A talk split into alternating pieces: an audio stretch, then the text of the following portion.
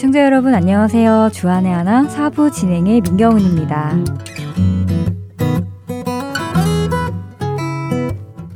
얼마 전 아는 동생이 작은 오페라 공연을 하게 되었다며 보러 오라고 하더라고요.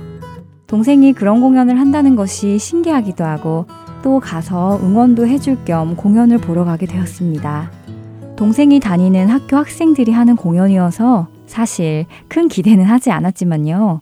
저의 예상외로 재미있는 스토리와 다양한 등장인물 덕에 즐거운 시간을 보내고 왔는데요. 그런데 한 가지 아쉬웠던 것은 제가 아는 그 동생이 맡은 역할이 생각보다 작은 역할이었다는 것이었습니다. 주인공은 아니더라도 조연 정도는 하지 않을까 했었는데 그 정도도 아니었습니다. 그 사실이 조금 못내 섭섭했는데요. 공연이 끝난 후 이야기를 나눈 동생과의 대화 속에서 저는 부끄러워지게 되었습니다. 그 동생은 자신이 맡은 배역에 대해 감사해하고 있었고 그 역할을 충실히 해내게 된 것을 기쁘게 생각하고 있었기 때문입니다. 그러면서 자기 자신은 이제 막 시작했기에 이런 역할을 맡는 것만으로도 감사하다고 했습니다. 그런 동생의 말을 들으며 저 자신을 돌아보게 되었는데요.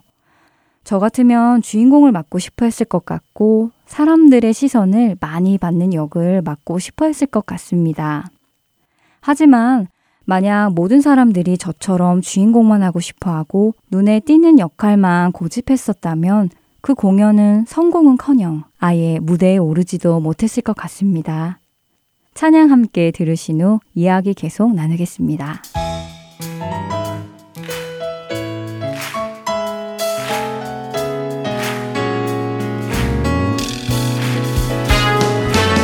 친구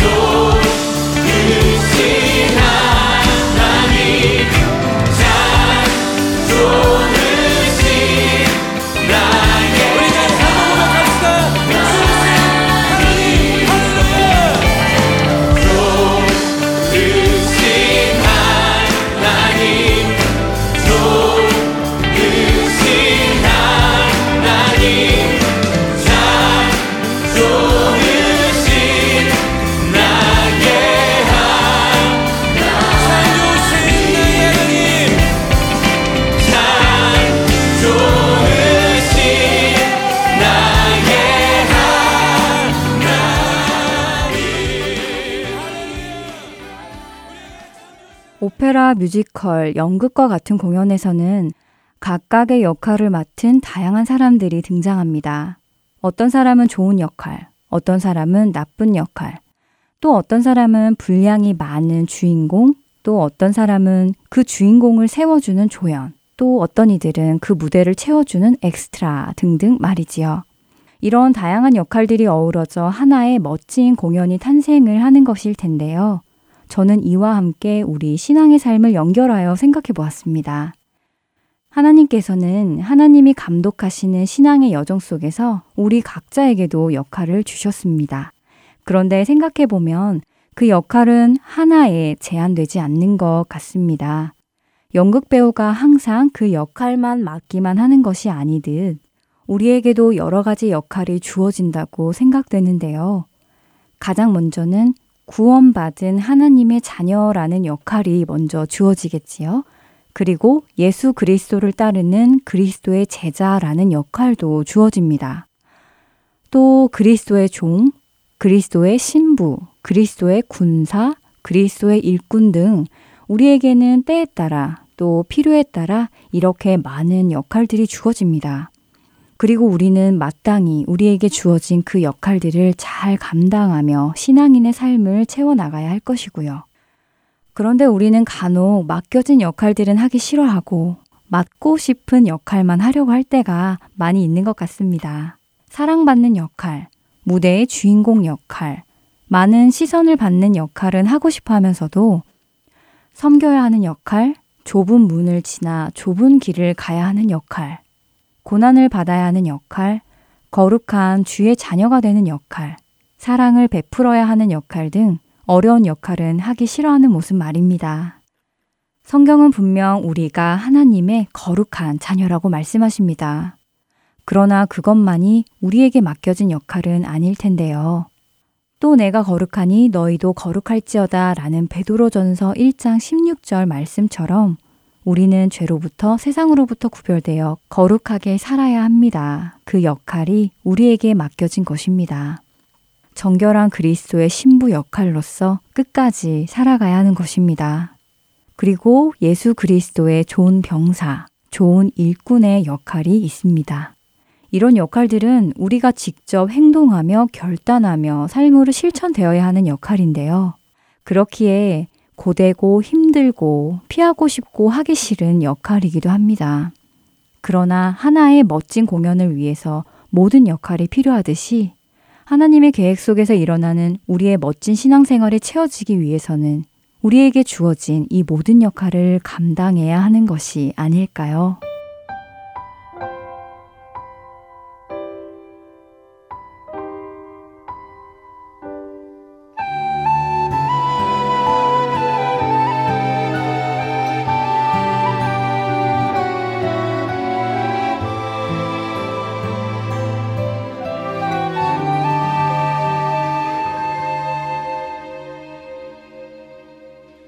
이 세상 가장 아름다운 순종의 눈물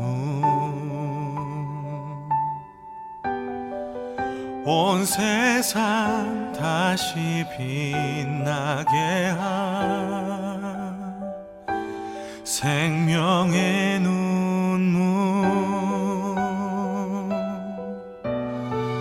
그가 이 땅에 오신 이유 죽어야 살게 되고 져야만 승리하는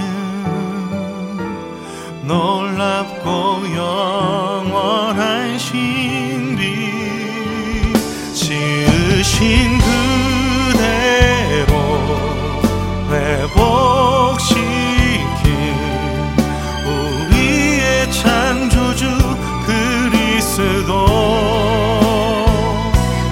십자가의 길로 아버지 뜻 이루셨네 그가 이 땅에 오신 이유 이제 우리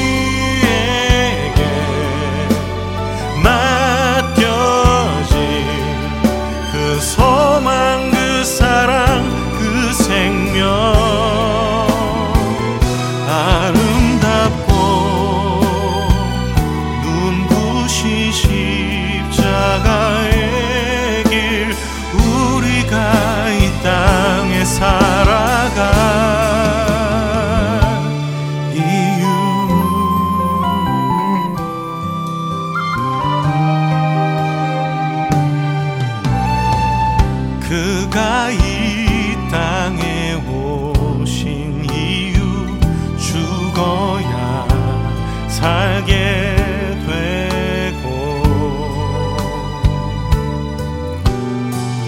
져야만 승리하는 놀랍고 영원한 신비, 지으신 그대로 회복시킨 우리의 창조주 그리스도, 십자가의 길로 아버지 뜻 이루셨네.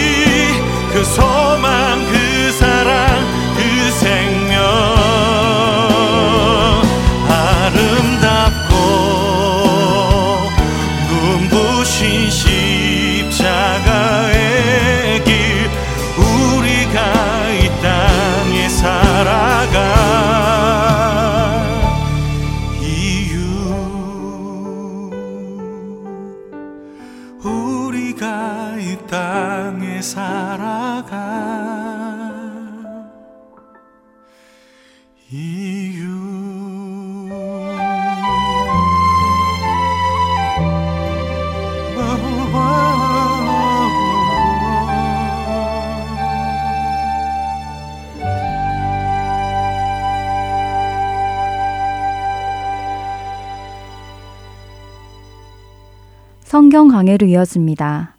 졸지아 아틀란타 한비전교회 이오세 목사께서 계속해서 메시아 시리즈 강해를 해주십니다. 오늘은 그 세 번째 시간으로 피로 맺은 약속이라는 제목의 말씀 전해주십니다. 은혜의 시간 되시길 바랍니다. 할렐루야. 하나님께서 우리에게 특별한 은혜 주시기를 간절히 사모합니다. 우리 하나님 깊이 만나는 그런 주일 될 줄 믿습니다. 우리는 지난 삼 주 전부터 시작해서 이 땅에 오신 인류의 왕, 인류의 리더 되시는 메시아에 대해서 나누고 있습니다. 이 땅에 오신 그리스도 예수님에 대해서 같이 나누고 있습니다. 이 땅은 인간이 스스로 빠져나갈 수 없는 덫에 빠져 있었습니다. 인간이 스스로 빠져나갈 수 없는 그런 웅덩이에 빠져 있는 것이죠. 스스로 나갈 수가 없는 거예요. 그래서 우리는 지난주까지 나누면서 인간은 스스로 그 웅덩이를 나가지 못한다. 거기에 뭐가 있냐면요, 뭐 가난한 것, 질병, 인간을 불행하게 하는 많은 요소들이 우리 지난주에 말씀 나눈 것처럼 있다. 그런데 마지막으로 다 넘어간다 할 줄 못 넘어가는 게 있다. 그게 뭐냐면 죽음이에요. 인간은 죽음이란 늪에 빠져서 스스로 그 죽음을 넘어갈 수 있는 능력이 스스로에게 없다 하는 거예요. 굉장히 심각한 문제죠. 이런 문제들이 아무 문제 아닌 것 살다가도 어느 날 갑자기 병원에 가서 죽을 병에 걸렸다는 진단을 받게 되거나, 내가 나이가 차가지고 죽을 때가 다 됐지 하는 생각, 심각한 얘기입니다. 그렇죠? 뚫고 지나가지 못하는 늪에 빠진 우리를 창조자 하나님께서 구하기 위해서 메시아를 보내셨다. 바로 그 메시아가 기름 부음 받은 자 예수 그리스도이시다.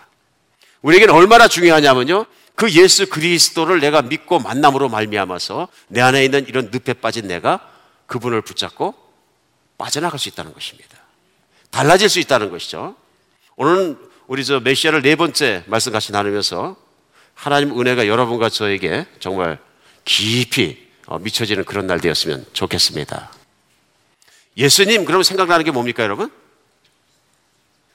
예수님을 믿는 분이나 믿지 않는 분이 생각나는 건 뭐냐면 십자가예요. 교회, 그러면 생각나는 게 뭡니까? 십자가예요. 예수님, 그럼 십자가예요. 그럼 예수님은 이런 구덩이에 빠져있는 인류를 구하기 위해서 오셨는데 왜 십자가일까 하는 것이 정말 우리 깊이 생각하지 않으면 안 되는 것입니다. 십자가는 여러 가지 모양에서 여러 가지 모양으로 사람들이 좋아하는 것 같습니다. 언젠가 한번 보니까 이 마약 딜링하는 그 두목이 잡혔는데 보니까 이 옷을 입었는데 이 크, 굵고 누런 금십자가에 있다 이만한 주먹만한 십자가를 탁 달고 나왔어요. 그 십자가 눈에 확 들어오는데 주먹만 하니까 너무 잘 보여요. 금으로 번쩍번쩍한데. 그러니까 제가 생각에 저분이 무슨 생각에 십자가를 차고 다니셨을까? 그분의 십자가는 어떤 의미를 가지고 있었을까?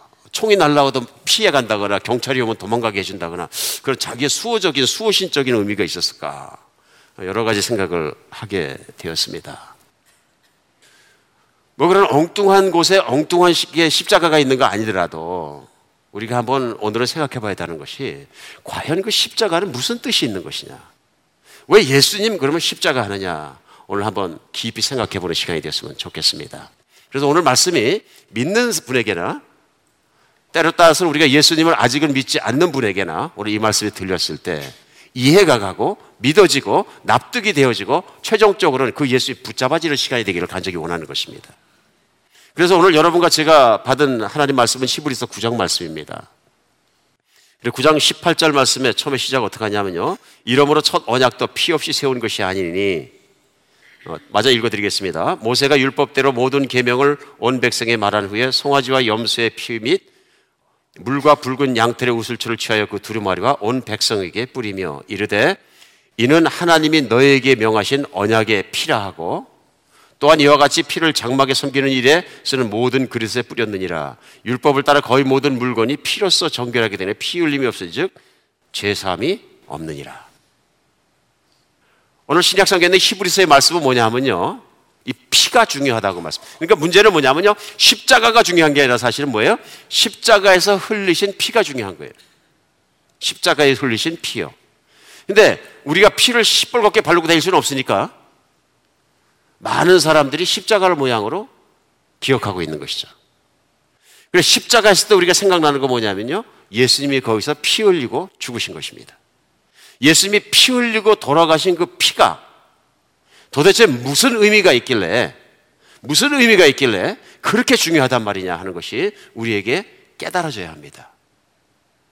그래서 오늘 히브리서 말씀은 시작하면서 십팔 절에 이러므로 첫 언약에도 피 없이 세운 것이 없다 이렇게 말씀하십니다. 여기서 말씀하실 때 첫 언약에도 이 말씀 뭐냐면은 하나님이 사람들과 약속해서 약속, 언약을 체결한 피차에 약속한 첫 번째 약속을 얘기하는 것입니다. 우리 이거 생각하면 우리 메시아 들어와서 우리가 첫 번째 시간에도 나누고 계속 나누는 게 뭐냐면 아브라함과 다윗의 후손 예수 그리스도의 세계라 말씀 나옵니다. 그렇죠? 그러면서 우리는 아브라함이 왜 튀어나오는지에 대해서, 왜 거기 사람의 이름이 튀어나오는 데서 한번 나눈 적이 있습니다. 왜냐하면 제일 중요한 건 인간 아브라함과 하나님이 약속을 하셨기 때문에 그렇습니다. 그러니까 성경 말씀에 보면 우리에게 가장 중요한 건 무엇이냐면요, 하나님이 사람과 약속하시는 것입니다. 여기서 첫 약속이라 그러는데 이 첫 약속이 뭐냐면 바로 그 약속을 얘기합니다. 첫 번째 아브라함과 맺은 약속인 것처럼 하나님이 그 약속을 맺으실 때 복을 주겠다 그러신 거예요. 복을 주겠다. 근데 그 첫 약속을 맺으면서 그냥 맺지 않으셨다 하는 얘기예요. 피로 맺었다. 언약의 피로 맺었다 하고 오늘 히브리서는 다시 한번 우리에게 말씀하시는 것입니다. 언약의 피를 맺었다는 것에 대해서 우리는 금방 알 수 있습니다. 왜냐하면 그렇게 약속을 맺었기 때문에 잊지 않겠다는 것입니다. 그래서 하나님께서는 아브라함과 약속을 했기 때문에 아브라함의 백성, 아브라함의 후손들을 절대로 잊지 않으십니다. 성경은 역사를 통해서 하나님이 그런 약속을 지키셨다는 것을 증명하는 책입니다. 그래서 우리가 아는 것처럼 이스라엘 백성이 아브라함이 이삭을 낳고 이삭이 야곱을 낳고 야곱이 열두 아들을 낳아서 이제는 칠십 명의 가족이 되었는데 기근이 드니까 전부 다 애굽 땅으로 피신해 가서 먼저 가 있던 요셉이 하나님의 애굽의 총리를 되게 하시니까 거기서 우대를 받습니다. 그 안에서 우대를 받으면서 굉장한 족속으로 커나가는데요, 이제는 사백 년이 지나간 다음에 수백만의 그 백성이 되었을 때 문제가 생기는 게 계속되는 애굽에 있는 왕 중에서 요셉을 기억하지 못하는 왕이 나오면서 결국은 이방민이니까 이방민을 박대하기 시작합니다. 그래서 그들의 권리를 빼앗고 재산을 빼앗고 모든 것을 빼앗고 그들을 노예 삼아가지고 벽돌 굽는 노예로 써버립니다. 그러니까 어마어마한 고통 속에서 울부짖으니까 하나님이 그들의 고통으로 울부짖는 소리를 들으시고 기억하셨다 그럽니다. 기억하셔서 그들을 약속하신 대로 압제로부터 끌어내기 위해서 보내신 사람이 누구냐 하면 바로 모세인 거죠. 그래서 하나님이 모세를 만나서 가시떨기 나무 가운데 만나셔가지고 약속을 생각나게 하시고요. 특별히 출애굽기 육 장에 보면 육 장 삼 절로 팔 절에 오늘 히브리서에서 말씀하신 피로 세운 언약에 대해서 그 언약에 대해서 다시 한번 환기를 시켜주십니다. 그래서 출애굽기 육 장 삼 절은 이렇게 말씀하십니다. 내가 아브라함과 이삭과 야곱에게 전능의 하나님으로 나타났으니 나의 이름을 여호와로는 그들에게 알리지 아니하였고 가나안 땅 곧 그들의 거류하는 땅을 그들에게 주기로 그들과 언약하였더니 출애굽기 육 장입니다. 오 절 이제 애굽 사람이 종으로 삼은 이스라엘 자손의 신음소리를 내가 듣고 나의 언약을 기억하노라. 여기 동그라미 하셔야 되는 게 출애굽기 육 장에서는요 오 절에 보면 애굽 사람에게 종살이할 때 자유도 없고 구덩이 속에 빠져 있을 때 그들이 환난과 가난과 자유가 없는 그런 모든 힘든 속에 빠져 있을 때 내가 약속을 기억한다. 약속을 기억하느라. 육 절입니다. 그러므로 이스라엘 자손에게 말하기를 나는 여호와라 내가 애굽 사람의 무거운 짐 밑에서 너희를 빼내며 그들의 노역에서 너희를 건지며 편팔과 여러 큰 심판들로서 너희를 속량하며 너희를 내 백성으로 삼고 나는 너희 하나님이 되리니 나는 애굽 사람의 무거운 짐 밑에서 너희를 빼낸 너희 하나님 여호와인 줄을 너희가 알리라. 팔 절입니다. 내가 아브라함과 이삭과 야곱에게 주기로 맹세한 땅으로 너희를 인도하고 그 땅을 너희에게 주어 기업을 삼게 하리라. 나는 여호와라 하셨다 하라. 약속이 뭡니까? 너희는 내 백성으로 삼고 나는 너희 하나님이 되리라. 하나님의 약속은 뭐냐면요 나는 너를 내 백성으로 삼겠다. 나는 너를 내 자식으로 삼겠다 하는 약속입니다. 근데 이 약속을 어떻게 맺으시냐면요 피로 맺으십니다.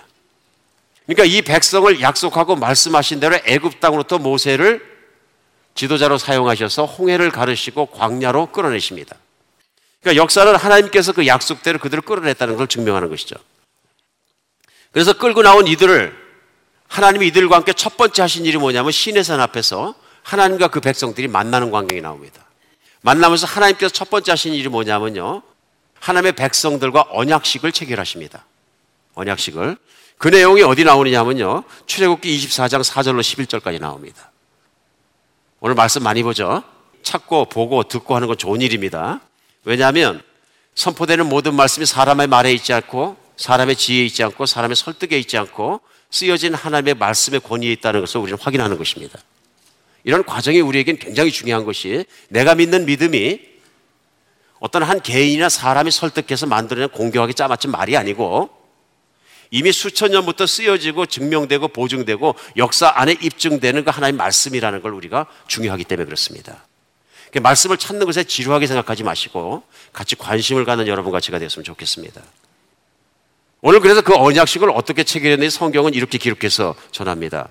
출애굽기 이십사 장 사 절에 모세가 여호와의 모든 말씀을 기록하고 이른 아침에 일어나 산 아래에 제단을 쌓고 이스라엘 열두 지파대로 열두 기둥을 세우고 이스라엘 자손의 청년들을 보내어 여호와께 소로 번제와 화목제를 드리게 하고 육 절 모세가 피를 가지고 반은 여러 영품에 닦고 반은 제단에 뿌리고 언약서를 가져다가 백성 앞에 낭독하여 듣게 하니 그들이 이르되 여호와의 모든 말씀을 우리가 준행하리이다.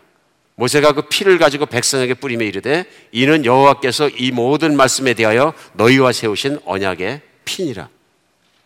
구 절 모세와 아론과 나답과 아비우와 이스라엘 장로 칠십 인이 올라가서 이스라엘의 하나님을 보니 그의 발 아래에는 청옥을 편 듯하고 하늘같이 청명하더라. 하나님 이스라엘 자손의 존귀한 자들에게 손을 대지 아니하셨고 그들은 하나님을 뵙고 먹고 마셨더라. 출애굽기 이십사 장에 이들이 언약식을 하나님과 함께 체결할 때 중요한 건 뭐냐면 팔 절에 모세가 그 피를 가지고 백성에게 뿌리며 이는 여호와의 이 모든 말씀에 대해 너희 세우신 뭐예요? 언약의 피니라. 언약의 피가 뭡니까? 피로 맺은 약속이니라. 그리고 오늘 설교 말씀의 제목이 뭐냐면요, 피로 맺은 약속입니다.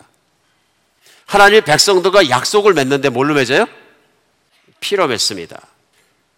너희는 나의 백성이 되고 나는 너의 하나님이 되리라 하는 걸 시내산 앞에서 이스라엘 백성 약속을 맺을 때 제사를 지내게 하고요, 동물의 피를 받아서 그 피를 어떻게 합니까? 제단에 뿌리고, 제단은 어디예요? 하나님입니다. 피의 반은 하나님 쪽으로 뿌리고 피의 반은 백성들에게 뿌립니다. 그러니까 하나님과 백성 사이에 맺은 언약을 생명의 언약으로 맺는 거예요. 왜 피입니까? 하나님이 잔인하셔서 그러니까 아닙니다. 피에 생명이 있거든요. 피에 생명이 무슨 뜻이에요?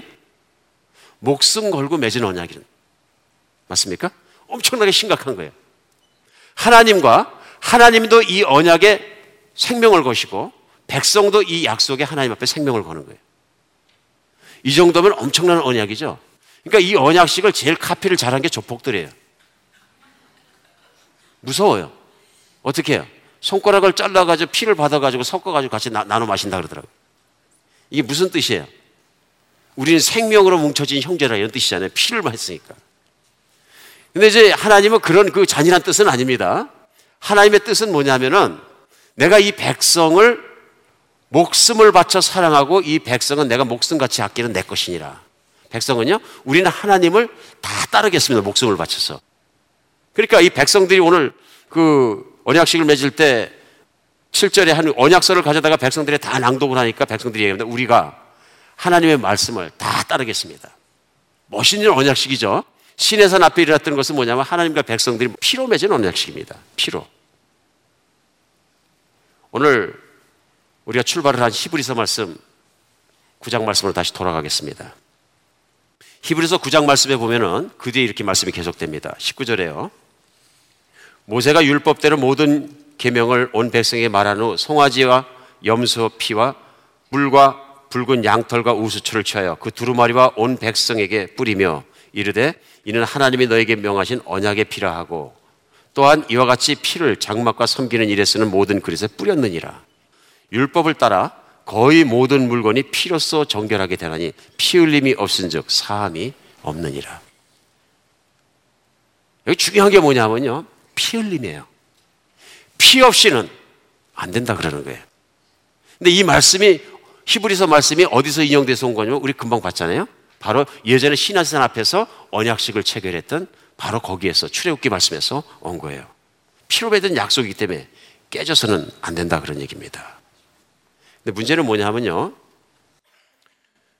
우리가 보니까 출애굽기 이십사 장에서 백성들이 우린 주님의 말씀을 다 준행하겠습니다. 그리고 언약을 합니다. 피로 맹세를 합니다. 그래놓고 조금만 더 가면 됩니다. 출애굽기 삼십삼 장을 가면 몇 장만 넘어가면 무슨 일이 납니까? 예, 모세가 산에 올라가서 하나님으로부터 십계명 돌판을 받고 사십 일간을 금식하면서 하나님 앞에서 말씀을 받고 훈련을 받습니다. 사십 일을 못 견뎌서 이스라엘 백성이 금송아지를 만듭니다. 그래가지고 하나님을 배신합니다. 하나님이 깬 겁니까? 이 피의 언약을 인간이 깬 겁니까? 인간이 깨고 뒤로 돌아서 버립니다. 그러니까 생명으로 언약을 맺었기 때문에 이것을 파기하면 어떻게 되는 겁니까? 하나님이 이들을 죽이셔야 되는 거죠. 맞습니까? 그러니까 하나님이 이들을 죽이시는 건 당연한 거예요. 생명의 언약을 깨었기 때문에 그런 것입니다. 이게 문제는 뭐냐 하면 이 백성들이 끊임없이 돌아서는 거예요. 이스라엘 백성이 계약을 파기했음에도 불구하고 하나님이 이스라엘 백성을 버리지 않으십니다. 이걸 뭐라 그냥 우리는 은혜라고 얘기합니다. 피로 맺은 언약을 뒤돌아서 등을 보인 사람은 당연히 죽이셔야 되는데 그들을 용서하십니다.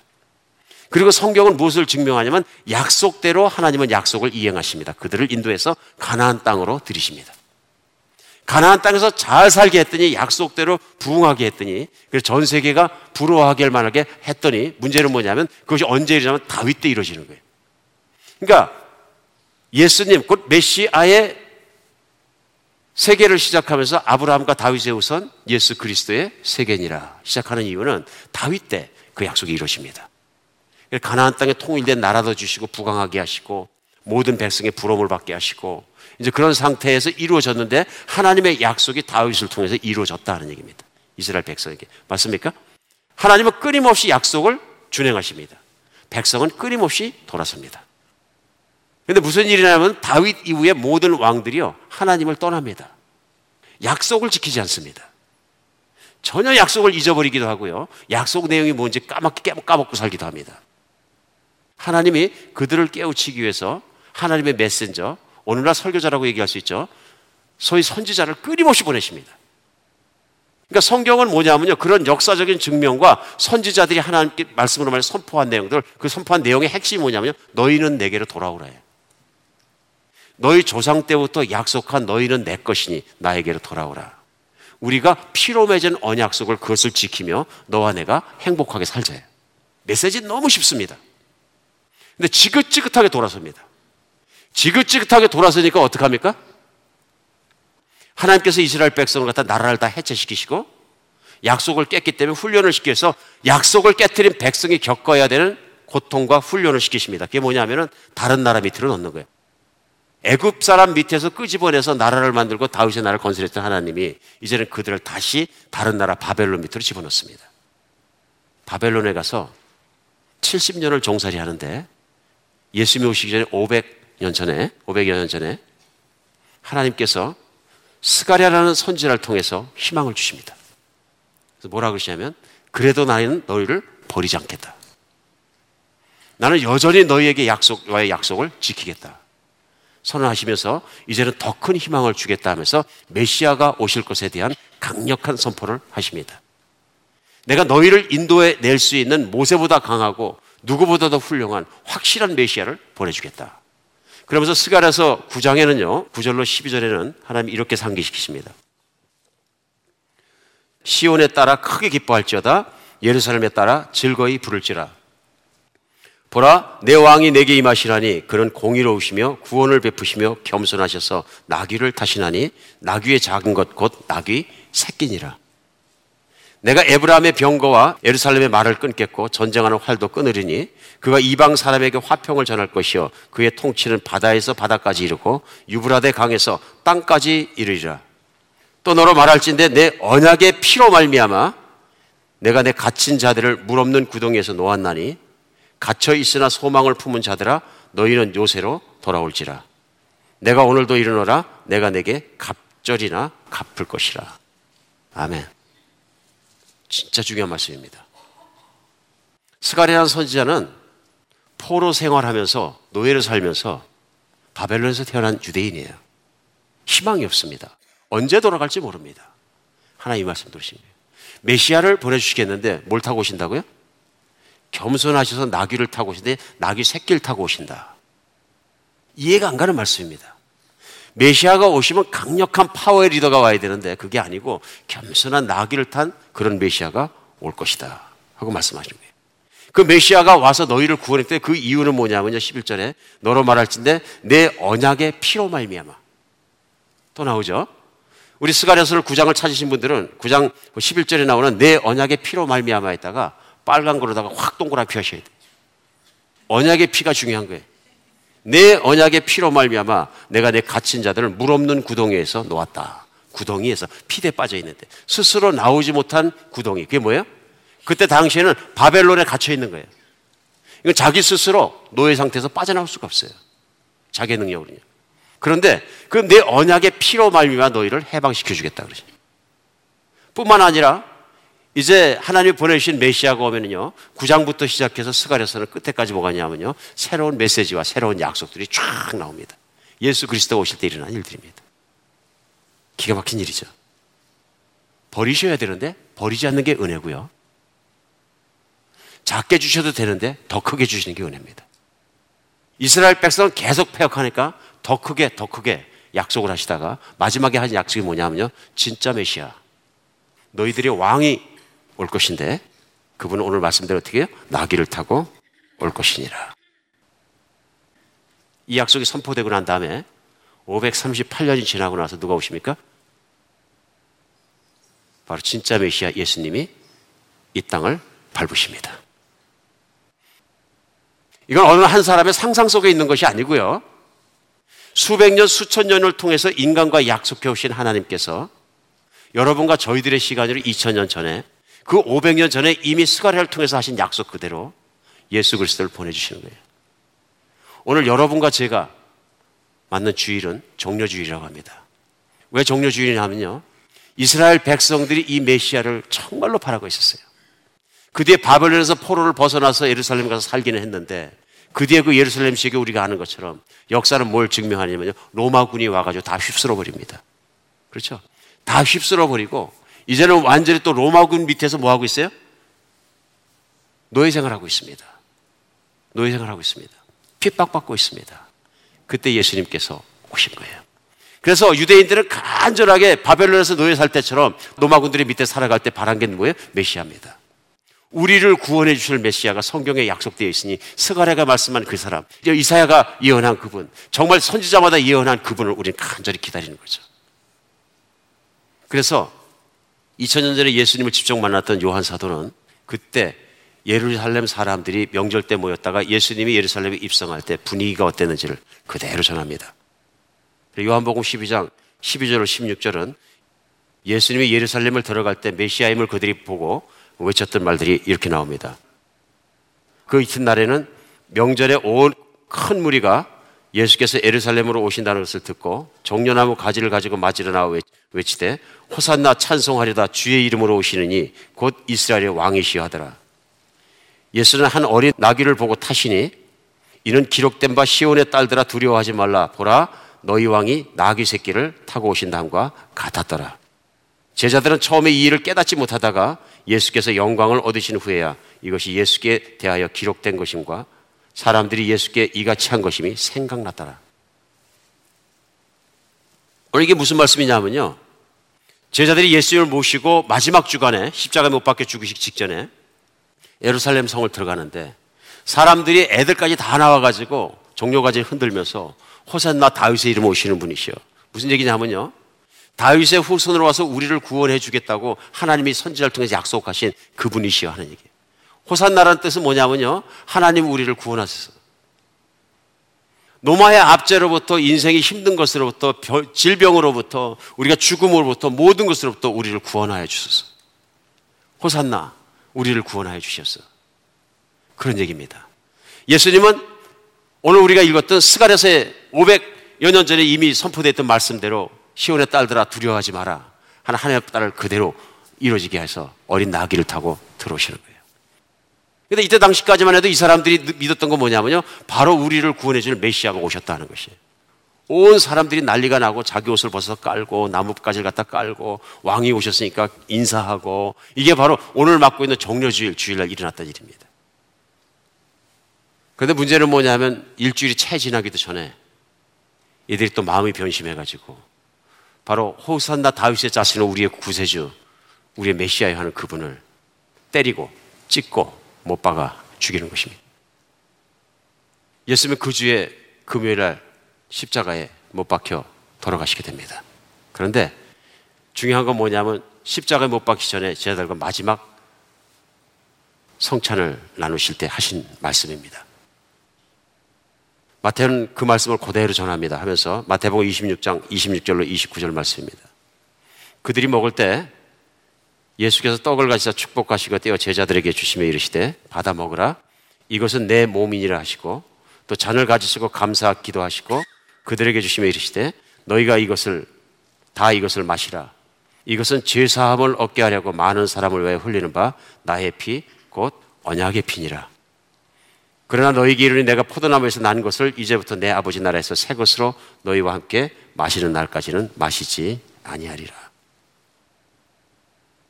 중요한 말씀이요. 오늘 이십팔 절입니다.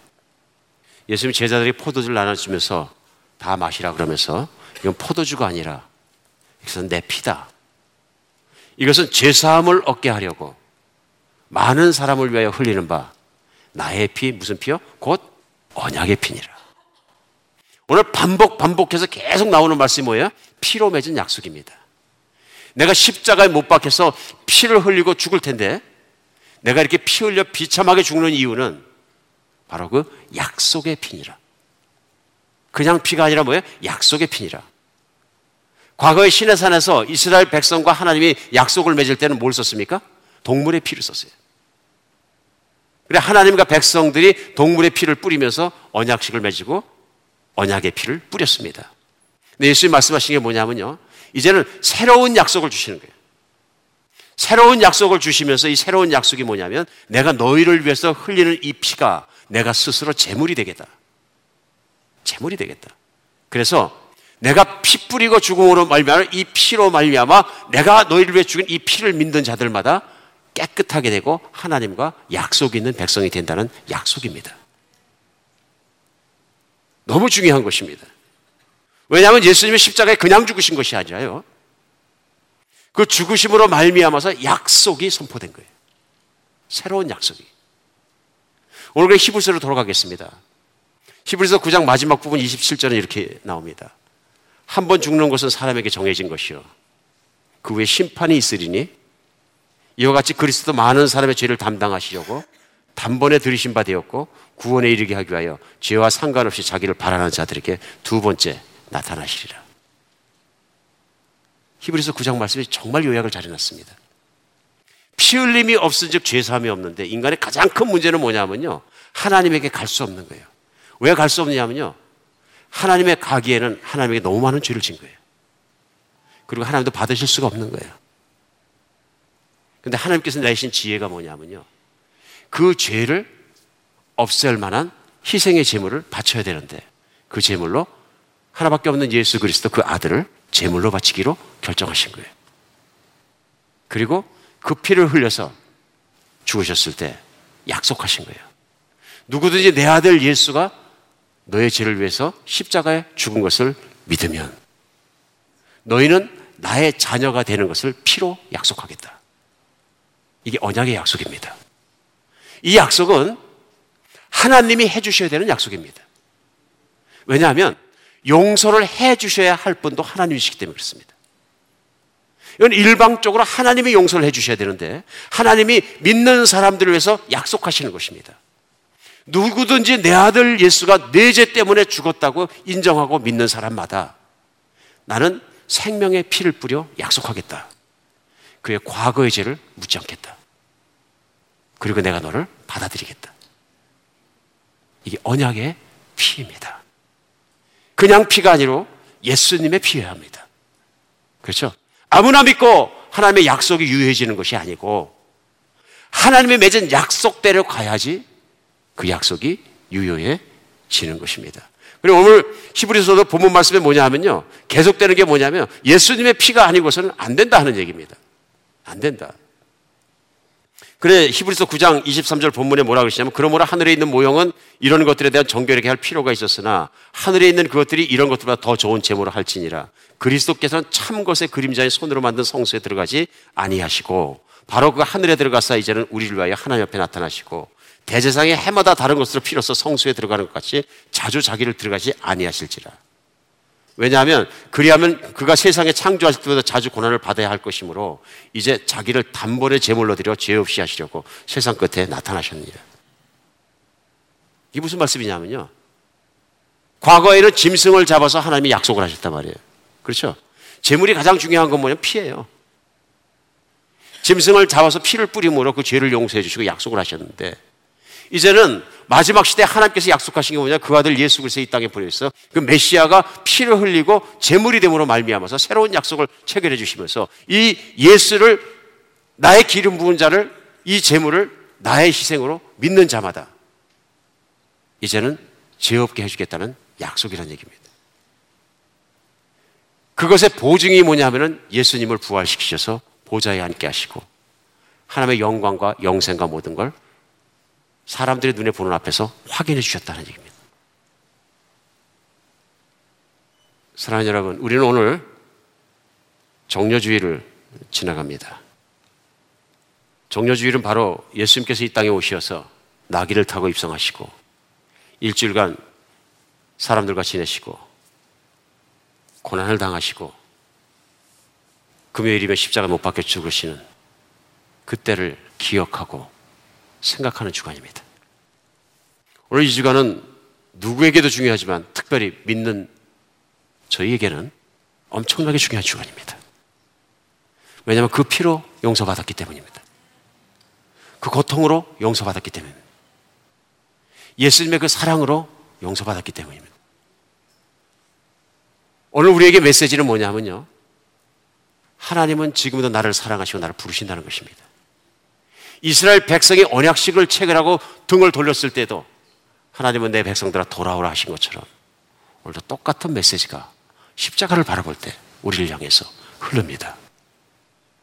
십자가에서 예수님이 철철 흘리신 그 뜨거운 피가, 창에 찔려서 땅바닥에 다 쏟아버린 그 뜨거운 피가 우리에게 하실 말씀 무엇입니까? 나는 생명을 다해서 너를 사랑한다.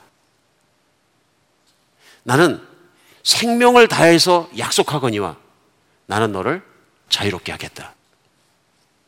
나는 내가 생명을 다해서 받아 바쳐서 너에게 부르짖거니와 너는 나에게 돌아와야 행복할 수 있다. 나는 내가 내 생명을 다해서 너에게 말하고 싶은 것은 나는 영원히 너를 버리지 않겠다. 너는 영원히 내 사랑 안에 살면서 보호받을 것이다. 십자가의 메시지는, 예수님이 오신 피의 메시지는, 그 보혈의 메시지는 그것입니다. 오늘 말씀 들으시는 분 중에서 아직도 예수님을 나의 주님으로 맞아들이기엔 머뭇머뭇하는 분들이 계실 줄 믿습니다. 생각하십시오. 세상 어디에 이런 메시지가 있단 말입니까? 역사에 수천 년을 걸쳐서 그분이 하신 말씀이 이루어졌다는 걸 증명하는 것과, 정말로 역사 속에서 창조자가 그 아들을 이 땅에 보내주시어서 나의 죄를 대신해서 십자가에 죽게 하시고 피 흘리게 하시고 그 피로서 생명으로서 약속하는 메시지가 어디 있단 말입니까? 하나님밖에 없고 성경 안에밖에 없습니다. 오직 믿을 수 있는 건 이거밖에 없습니다. 하나님은 창조자이시라, 그리고 정말로 나를 죽도록 사랑하신 분이시라, 역사와 모든 걸 뒤지고 뒤져 통해서라도 하나님 외에는 믿을 것이 없다는 것을 오늘 성경은 강변하고 있는 것입니다. 우리를 부르고 있는 것입니다. 오직 그 예수의 피가, 세상 어디에 가서도 용서받을 자리가 없다, 십자가에 나와서 그 예수님이 나를 위해서 정말로 돌아가신 걸 내가 믿으면 그 피로 내가 그것을 증명하겠다. 그 예수님의 피가 너의 죄를 깨끗하게 하고 내 과거 생활은 기억하지 않겠다는 것이 하나님의 피로 맺은 약속입니다. 그 아들이 피를 다 쏟기까지 생명으로 걸은 약속이십니다. 내가 이거 받아들이기만 하면 나는, 오늘 히브리서 구 장 이십칠 절에 한 번 죽는 것은 사람에게 정하신 거예요, 그대로 심판이 있으리라는 주의 말씀대로 심판은 반드시 있겠지만 하나님은 그 심판을 자녀이기 때문에, 죄가 깨끗해졌기 때문에 면해 주겠다고 약속하시는 것입니다.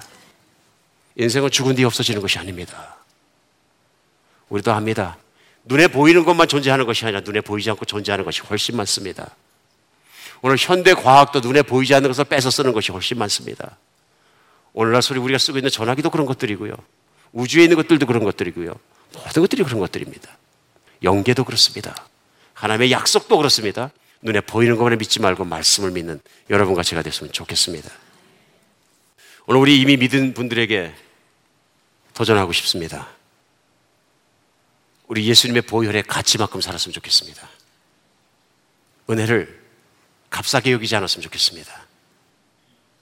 누구나 예수만 믿으면 하나님의 자녀가 된다는 그 정말 놀라운 진리를 누구나 받는 거니까 값싼 것을 여기지 않았으면 좋겠습니다. 우리가 예수님의 은혜를 값싼 것을 여기니까 세상과 바꾸지 않습니까? 그래서 히브리서 오늘 본문 말씀 십 장에서는 이렇게 경고합니다. 십 장 이십구 절입니다. 하물며 하나님의 아들을 짓밟고 자기를 거룩하게 한 언약의 피를 부정한 것으로 여기고 은혜의 성령을 욕되게 하는 자가 당연히 받아야 할 형벌이 얼마나 더 무겁겠느냐, 너희는 생각하라. 여기서 언약의 피는, 약속의 피는 다시 한번 나옵니다. 이 뭐냐면 하나님의 아들을 짓밟고 거룩하게 한 언약의 피를 부정한 것으로 여기고 은혜의 성령을 욕되게 하는 자가 받을 형벌이 어떤 것이겠느냐. 하나님과 우리는 십자가에서 피로 맺은 약속입니다. 하나님이 이미 나를 위해서 생명을 바치셨고 이제 피조물된 나에게 남은 것은 뭐냐 하면요, 나도 그렇게 생명을 다해서 생명을 나의 것으로 여기지 않고 예수님을 받아들이고 따르겠습니다. 그것입니다. 우리 모든 걸 다 바쳐 따르겠다는 것입니다. 오늘 그래 히브리서 구 장 이십팔 절은 이렇게 맺습니다. 이와 같이 그리스도 많은 사람의 죄를 담당하시려고 단번에 들이신 바 되었고 구원에 이르게 하시기 위하여 죄와 상관없이 자기를 바라는 자들에게 두 번째 나타나시리라. 피로 맺은 약속의 마지막 남아있는 약속은 이것입니다. 내가 돌아올 것이다. 내가 이 땅에 돌아올 것이다. 십자가에서 피로 약속을 맺은 것처럼 그 결과를 추수하기 위해 내 반드시 돌아올 것이다. 사랑하는 여러분, 주님 앞에 정말 그렇게 살아가는 여러분과 제가 되었으면 좋겠습니다. 세상을 살다 보면 흐트러지기가 얼마나 쉬운지 모릅니다. 우리 성경을 읽으면서 신의 산 앞에서 우리가 주님의 말씀을 다 준행하겠습니다 하고 돌아서 며칠이 지나지 않아서 금송아지를 만났던 사람 없어서 비웃습니다. 곰곰이 생각해보면 비웃을 일이 아닙니다. 내가 예수님 앞에 목숨 바치고 예수님이 나의 주인이시고 내 모든 것 다 해서 뛰어가겠습니다 약속하고, 어쩌면 우리도 신의 산에서 약속했던 이스라엘 백성처럼 그렇게 세상과 예수님을 맞바꿔 먹는 사람이 아닌지 한번 생각해봐야 합니다. 내가 그 십자가의 가치가 정말로 작아졌을 때 우리는 믿는다는 입술의 약속과 다르게 삶으로 별짓 다 할 수 있습니다. 이 한 주간은 진짜 예수께 돌아지는 시간 됐으면 좋겠습니다. 이 일주간은 할 수 있다면 내 육신의 만족을 위해서 살았던 육신을 쳐서 복종시키며 금식해가면서라도 예수의 십자가를 붙잡는 시간, 그 보혈을 정말 우리가 체험하는 시간 되었으면 좋겠습니다. 그것이 뭐 일주일 내내 굶는 것이든 한 끼를 굶는 것이든 인터넷을 하지 않는 것이든 무엇이든 내가 내 만족을 위해서 세상을 살아가고 내 육신의 만족을 위해서 추구했던 그 만족을 내려놓는 시간 되었으면 좋겠습니다. 내가 육신적인 만족, 정신적인 만족, 보는 것의 만족, 그리고 육신의 정욕과 안목의 이생의 자랑이 나를 행복하게 하는 것이 아니라 내가 배가 고플지라도 세상에 있는 인터넷으로 내가 사실 안 채울지라도 정보가 공유되지 않을지라도 나는 예수로 말미암아 행복할 수 있다는 것을 확인하는 기간이 되었으면 좋겠습니다. 고난주간에는 우리 예수님과 함께 지나가면서 예수님이 최고입니다, 나는 예수님이 만족합니다 하는 영이 여러분과 제 안에 회복되는 그런 기간이 되기를 간절히 바랍니다. 기도하겠습니다.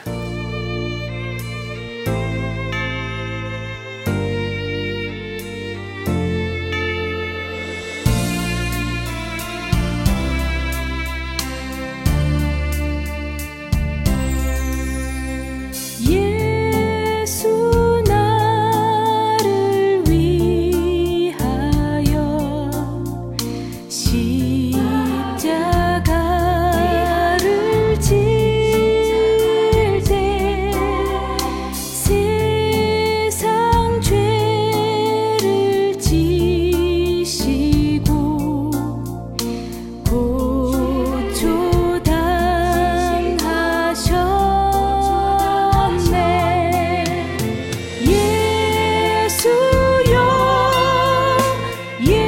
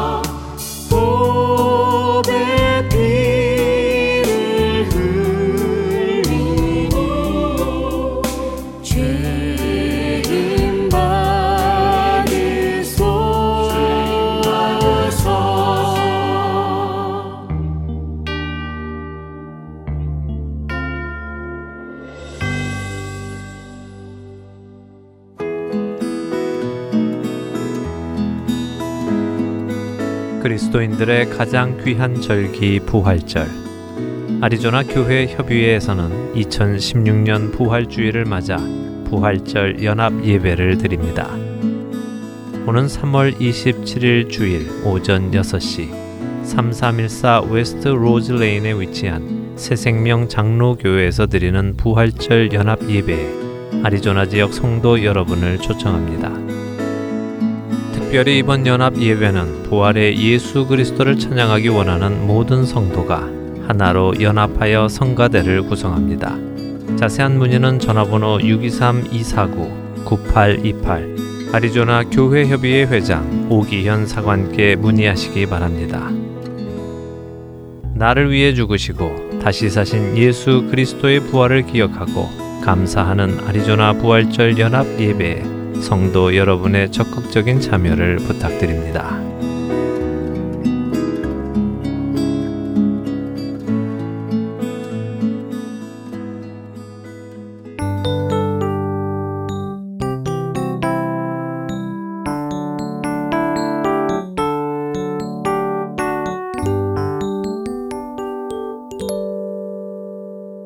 계속해서 선지자 이야기 함께 하시겠습니다.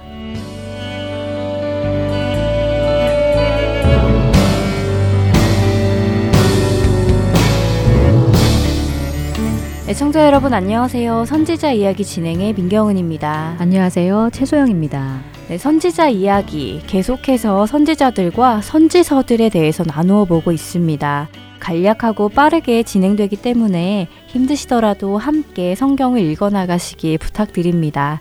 지난 시간까지 우리는 나훔 선지자와 스바냐 선지자에 대해 나누었는데요. 남유다 선지자로 요시아 왕 시대에 활동했던 선지자들이었습니다. 자, 오늘은 어떤 선지자에 대해 공부해 볼 것인가요? 네, 오늘부터는 예레미야 선지자에 대해 살펴볼 텐데요. 예레미야는 나훔, 스바냐 선지자가 활동했던 요시아 왕 때에 사역을 시작하여 남유다의 멸망 이후까지 활동했던 선지자입니다. 음, 남유다의 멸망 이후까지라면 꽤 오랜 기간 활동했겠네요. 네, 예레미야 선지자는 요시아 왕 때부터 남유다가 멸망한 후까지 약 사십 년이 넘는 오랜 기간 동안 활동했습니다.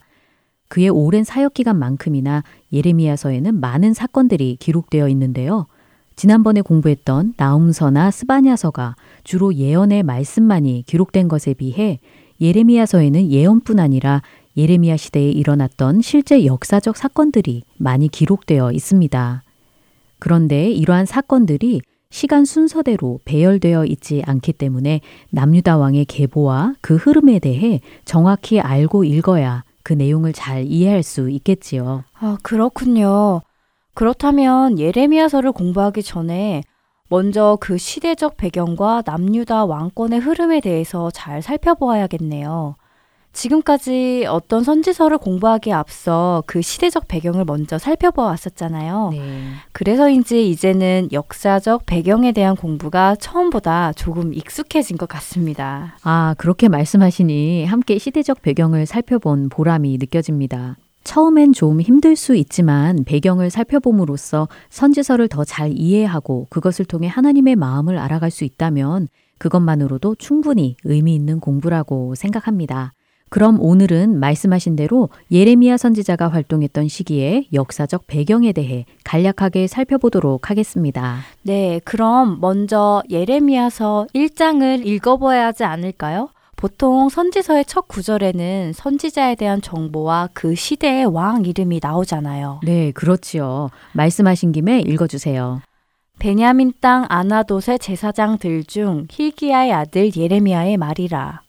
아몬의 아들 유다왕 요시아가 다스린 지 십삼 년에 여호와의 말씀이 예레미야에게 임하였고 요시아의 아들 유다의 왕 여호야김 시대부터 요시아의 아들 유다의 왕 시드기야의 십일 년 말까지 곧 오월에 예루살렘이 사로잡혀 가기까지 임하니라.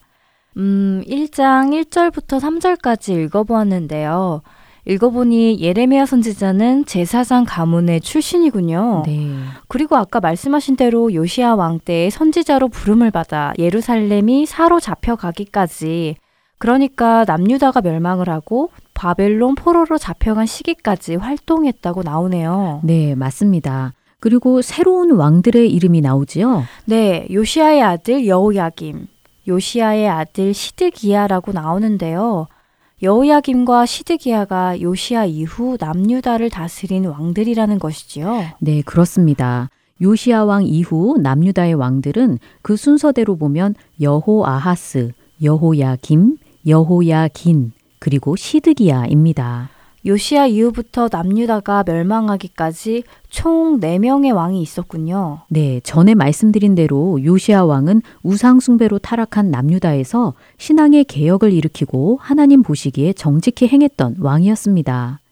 그런데 요시아 왕이 죽고 난 후에 이 네 명의 왕들은 모두 하나님 보시기에 악을 행하였다고 성경에 기록되어 있지요. 요시아 왕 이후 남유다가 멸망하기 전까지 남유다를 다스렸던 네 명의 왕들은 요시아 왕과는 다르게 하나님을 따르지 않고 악을 행했다는 것이군요. 네. 이렇게 보면 이전에 보았던 북이스라엘의 마지막 상황이 생각납니다. 북이스라엘이 멸망하기 전 그 마지막 시기에도 왕들이 여러 번 바뀌고 정치적으로도 굉장히 불안했잖아요. 남유다는 어떠했나요? 네, 요시아 왕 이후에 이 네 명의 왕이 차례로 다스렸던 시기가 남유다의 멸망 전 마지막 시기라고 할 수 있겠지요. 이때에는 이스라엘 주변 국가의 정세에도 변화가 있었습니다. 오랫동안 근동 지역의 패권을 장악했던 아수르는 요시아 왕 때에 바벨론의 공격을 받아 그 수도 니느웨가 멸망하게 되지요. 아, 나훔 선지자의 예언대로 니느웨가 멸망한 것이군요. 네, 그렇습니다. 이렇게 바벨론에 의해 니느웨가 함락되자 아수르 왕은 하란으로 도망을 가며 애굽에게 원정을 요청합니다. 이에 아수르를 도우러 올라오는 애굽 왕 바로느고를 남유다 요시아 왕이 맞서기 위해 쫓아가다가 바로느고에 의해 죽임을 당합니다. 애굽이 신흥 바벨론을 견제하기 위해 전쟁을 하러 가는 과정 중에 요시아 왕이 죽게 된 것이지요. 아, 그렇군요. 요시아처럼 하나님 앞에 정직히 행한 왕이 괜한 죽음을 당한 것 같아 안타깝고 남유다의 상황도 걱정되네요. 네, 온 유다와 예루살렘이 요시아 왕의 죽음을 굉장히 슬퍼했고 예레미야도 요시아 왕을 위해 애가를 지었다고 역대하에 기록되어 있습니다. 물론 이 애가는 구약의 예레미야 애가와는 다른 별개의 것임을 기억하시기 바라고요. 그렇군요. 하나님 앞에서 정직히 행했던 요시아 왕의 죽음을 슬퍼했을 남유다와 선지자 예레미야의 심정이 이해가 갑니다. 아까 요시아 왕 다음의 왕이 여호아하스라고 하셨지요? 네, 요시아 왕이 죽자 백성들은 그의 아들 여호아하스를 왕으로 세웁니다. 그런데 바벨론과의 전쟁을 마친 애굽 왕 바로누고는 이제 막 왕이 된 여호아하스를 애굽으로 끌고 가고 대신 그의 형 여호야김을 왕으로 세우지요. 둘 다 요시아 왕의 아들들인데요. 여호아하스는 불과 석 달을 치리하고 애굽에 끌려가 죽게 됩니다. 애굽 왕 바로느고는 여호야김을 왕으로 세우고 그에게 조공을 바치게 하지요. 정말 순식간에 변화된 남유다의 모습을 보는 것 같습니다. 요시아 왕의 개혁을 통해 남유다는 하나님이 보시기에 올바른 길로 돌이키는가 싶더니 요시아 왕이 죽고 나자 왕이 된 자들은 여호와 보시기에 악을 행하였고 또 이 상황에 애굽 왕이 개입하여 남유다는 다시 애굽의 속국이 되어버렸네요. 네, 이전에 므낫세 왕 때에는 아수르의 속국이 되더니 이제는 애굽의 속국이 된 것이지요. 이스라엘의 통치자들이 하나님을 의지하지 않을 때에는 이처럼 강대국의 힘에 밀려 이리 치이고 저리 치이는 상황이 되었습니다. 이러한 상황이 반복될 때마다 선지자들은 바로 이런 때에 돌이켜 하나님만을 바라보고 의지하라고 전한 것이고요. 그것이 바로 하나님께서 하시고 싶어 하시는 말씀이군요. 그럼 지금 애굽왕이 세운 여호야김 왕 때에는 애굽의 영향 아래 있게 된 때인데 남유다는 바벨론에 의해 멸망하게 되잖아요. 그렇죠. 바벨론은 남유다에 언제쯤 등장하게 되나요? 네, 좋은 질문입니다. 이제 막 그 이야기를 하려던 참이었어요. 애굽에 조공을 바치던 여호야김 왕이 나중에 애굽이 아닌 바벨론을 섬기게 되는데요. 그렇게 된 결정적인 사건이 있습니다. 아까 애굽이 아수르를 도와 바벨론과 전쟁을 했다고 했잖아요. 네, 그 과정에서 요시아 왕이 죽었고요. 네, 그 전쟁을 제일 차 갈그미스 전투라고 하는데요. 일 차 갈그미스 전투가 끝나고 사 년 후에 그러니까 여호야김 사 년에 제이 차 갈그미스 전투가 일어납니다. 제이 차 갈그미스 전투에서 바벨론은 아수르와 애굽의 군대를 진멸시켜 버리지요. 이 전쟁으로 아수르는 완전히 멸망하였고 바벨론은 애굽까지 점령하게 됩니다. 이제 바벨론이 근동의 주도권을 잡게 된 것이지요. 이 여세를 몰아 바벨론 왕 느부갓네살은 예루살렘까지 침공하고 다니엘을 포함한 포로들을 바벨론으로 잡아갑니다. 이것이 바로 일 차 포로 사건인데요. 남유다가 멸망하기까지 바벨론은 총 삼 차에 걸쳐 포로들을 잡아가지요. 나중에 다시 포로들이 예루살렘으로 귀환하는 것도 총 삼 차에 걸쳐 일어납니다. 아, 그렇군요. 여호야김 왕 때에 바벨론 일 차 포로 사건이 있었군요. 그럼 이 차 포로는 언제 일어났나요? 네, 바벨론의 침공을 받고 일 차 포로가 일어난 후 여호야김은 바벨론을 섬기게 됩니다. 그러나 삼 년간 섬기다가 다시 애굽 편에 서게 되지요. 그러자 느부갓네살은 아람, 모압, 암몬 등 동맹군을 결성하여 남유다를 칩니다.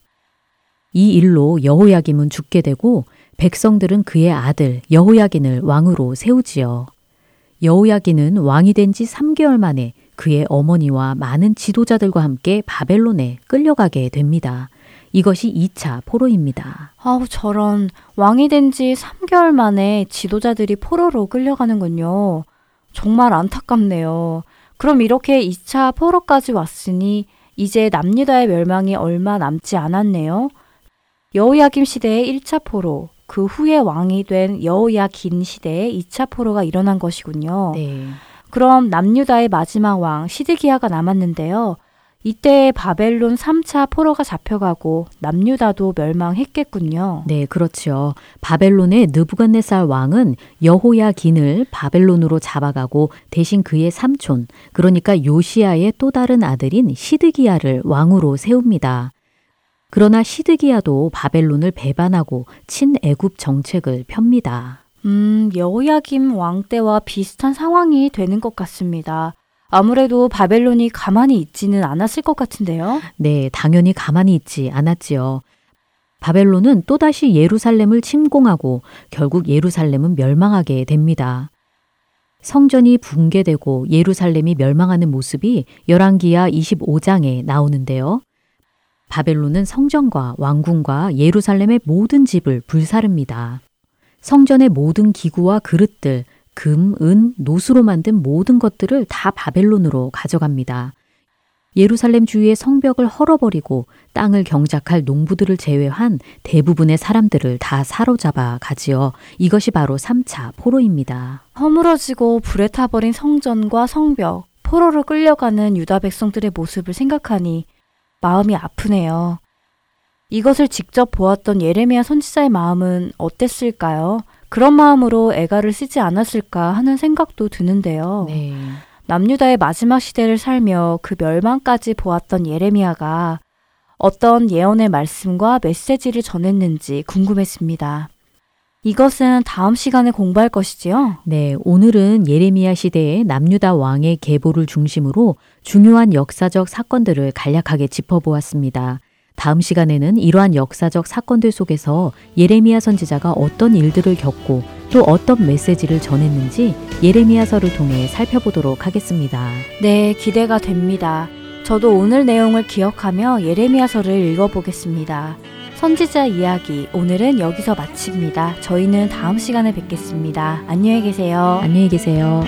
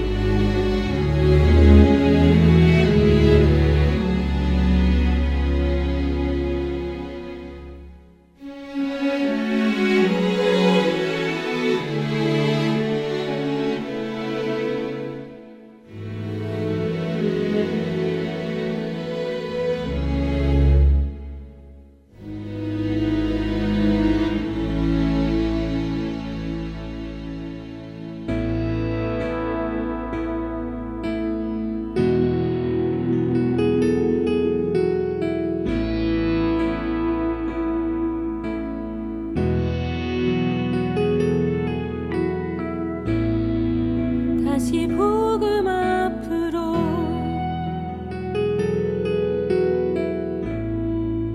우리 주께 돌아가 여호와는 우리 힘이요 그의 자비는 영원하니 다시 복음 앞으로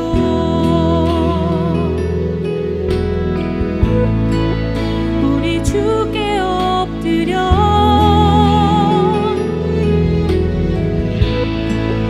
여호와를 찾을 때 이리 공의를 심고 이내를 거두라 오라 우리가 주께로 돌아가자 그의 공의는 새벽빛 같으니 오라 우리가 주께로 돌아가자 그의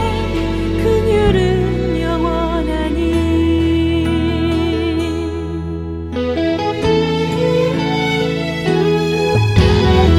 영원하니 다시 복음 앞으로 우리 생명을 걸고 여호와를 찾을 때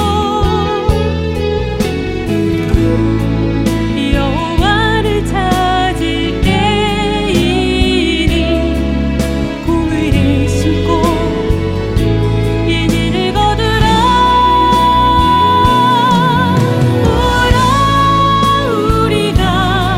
주께로 돌아가자 그의 공의는 새벽빛 같으니 오라 우리가 주께로 돌아가자 그의 긍휼은 영원하니 우리 모든 죄악과 우리 모든 행위를 정직히 주 앞에 회개 하여 둘째 날에 살리여 셋째 날에 일으키 십자가 앞으로 나가세 오라 우리가 주께로 돌아가자 그의 공의는 새벽빛 같으니 오라 우리가 주께로 돌아가자 그의 공의는 새벽빛 같으니 오라 우리가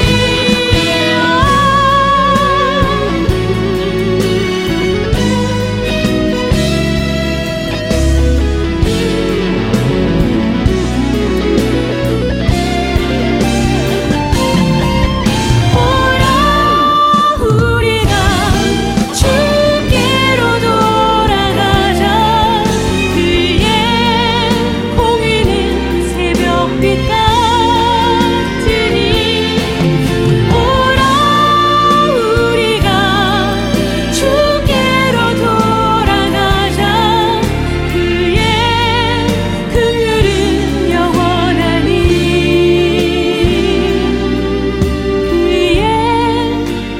긍휼은 영원하니 그의 긍휼은 영원하니 그의 사랑은 영원하니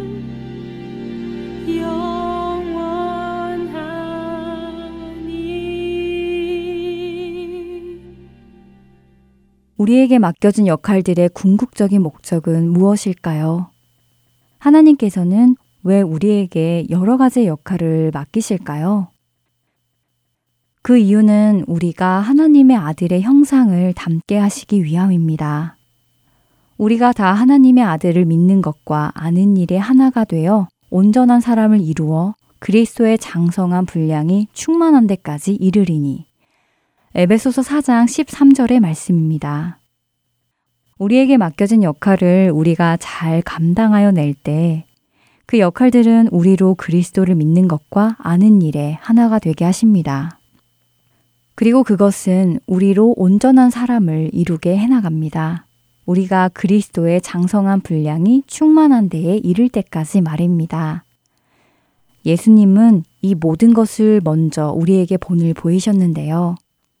빌립보서 이 장 육 절부터 팔 절까지 그는 근본 하나님의 본뜻이나 하나님과 동등됨을 취할 것으로 여기지 아니하시고 오히려 자기를 비워 종의 형체를 가지사 사람들과 같이 되셨고 사람의 모양으로 나타나사 자기를 낮추시고 죽기까지 복종하셨으니 곧 십자가에 죽으심이라 라는 말씀처럼 그분은 자기 자신을 비우시고 종의 형체를 가지사 사람의 모양으로 나타나셨습니다. 그 역할은 결코 쉬운 역할이 아니었고 보기 좋은 역할도 아니었지요. 그러나 그분은 그 역할을 감당하심으로 하나님 아버지의 영광을 드러내셨습니다. 그리고 우리에게는 본이 되셨습니다. 우리의 본이 되신 예수님을 따라 우리는 우리 각자에게 맡겨진 역할들을 다 감당하며 살아가야 할 것입니다. 우리가 좋아하는 역할만 골라서 하는 것이 아니라 모든 역할을 감당하는 것 말입니다. 다음 한 주도 믿는 것과 아는 일을 통해 행하는 믿음으로 모든 일을 감당하시는 우리 모두가 되기를 소망합니다. 지금까지 주안의 하나 사부 함께해 주셔서 감사드립니다. 원고와 진행의 민경은이었습니다. 다음 시간에 뵙겠습니다. 안녕히 계세요. 내 삶의 소망 내